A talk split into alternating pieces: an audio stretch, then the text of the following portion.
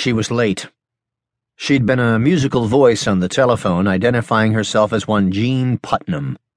The music had been overlaid with strain and urgency when she'd asked for an immediate appointment.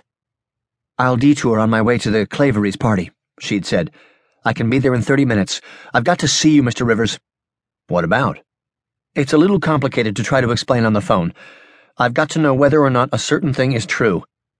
I'll wait for you, I'd said. Nearly an hour had passed. There was nothing else at the moment to keep me in the office, but I decided to give Jean Putnam a little longer. People never call a private detective merely for the exercise of lifting the phone. Energetic brass band music filtered into the office from outside. I ambled to the window and idled a few minutes with glimpses of the glittering parade, passing the intersection a couple of blocks away. The floats were elegant, the girls gorgeous the pirates fearsome. The packed masses of spectators over there had a common bond, a carefree, festive spirit. Tampa, Florida, where I operate, is the only city in the country to be captured every year by pirates. The capitulation is a joyous one. It started back in 1904 when somebody got the happy idea of a fun week dedicated to the legendary Jose Gaspar, who roamed these Gulf waters back when buccaneers were for real. The current invasion of Tampa had started this morning, when the 300 ton replica of old Jose's flagship had sailed into the Hillsborough River, which slices Tampa in half. Followed by a vast fleet of pleasure boats, the Jose Gaspar's rigging and masts had swarmed with Florida lovelies and Tampa businessmen in pirate regalia.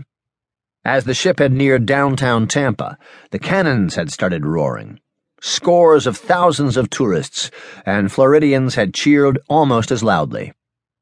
With the ship at dock, Ye Mystic Krewe, as it's dubbed, had poured gaily ashore, brandishing cutlass and pistol. The mayor had issued the proclamation of capitulation to Ye Mystic Krewe, and the Jolly Roger had been run up on the City Hall flagstaff to usher in the week long wingding known as the Gasparilla Festival. As I turned from the window, Nearly a million people heard 76 trombones jar the buildings on Franklin Street. The call of the music brought an off key whistle of accompaniment from me. The building housing my office on a grubby side street seemed all the more drab and deserted.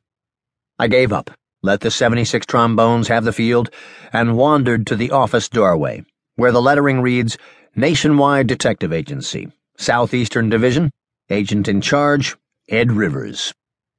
I palmed the knob, debating whether or not to close up and join the rest of the building's denizens in the pursuit of piratical pleasures. I assumed that the Clavery Blast, which Jean Putnam had promised to detour, was one of those endless parties for which Gasparilla provides a unique and offbeat reason. I'd never met or heard of the girl before. For all I knew, she had decided the party wouldn't wait, but the private cop would always be around.